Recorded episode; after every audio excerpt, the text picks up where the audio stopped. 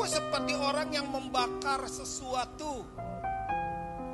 Tapi mesbahnya Habel, ini mesbah yang asapnya naik ke langit terus dan Tuhan berkenan. Apa yang terjadi? Kain nggak tahu bahwa dalam perjanjian baru ada urutan yang ditetapkan Tuhan.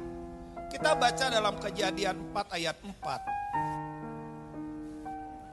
Di sini ada urutan yang ditetapkan Tuhan.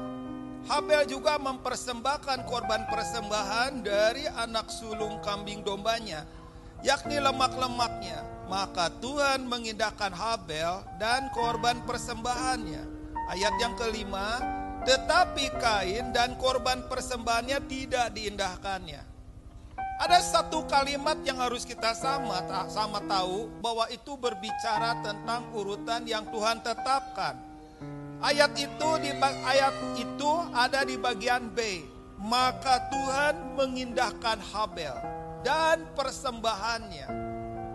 Ayat yang kelima dituliskan kalimat yang sama, tetapi Kain dan korban persembahannya.